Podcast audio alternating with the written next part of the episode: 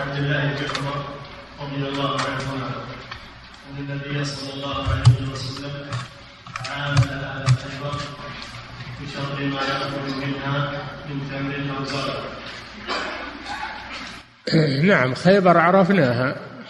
عرفناها أنها بلاد زراعية تقع شمال المدينة على مسافة تقع شمال المدينة على مسافة.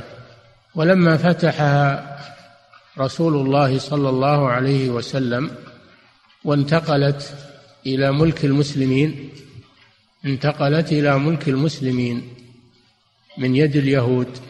اليهود قالوا نحن أعرف يعني بالعمل في هذه الأرض فلو جعلتمونا نعمل فيها عمالا فيها بشطر ما يخرج منها. من ثمر أو أو زرع.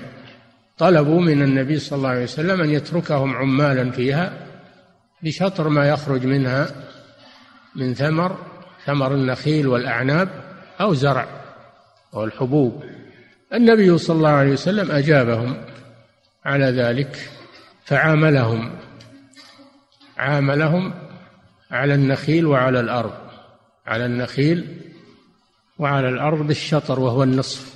نصف للمسلمين من الغلة ونصف لليهود بمقابل عملهم.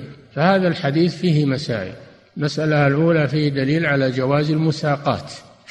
فالمعاملة على النخل أو على الشجر تسمى بالمساقات بأن يسقي العامل الشجر بجزء مما يغل. هذه يسمونها المساقات. ويزرع الأرض بجزء مما يخرج منها وهذا يسمى بالمزارعة. يسمى بالمزارعة.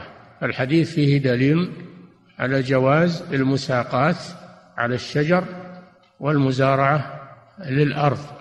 وفيه دليل على جواز استئجار الكفار للعمل. النبي صلى الله عليه وسلم استأجر اليهود ليعملوا فيها. بشطر مما يخرج منها على حسب ما يتفقون بالنصف بالربع بال... على حسب ما يتفقون عليه. نعم.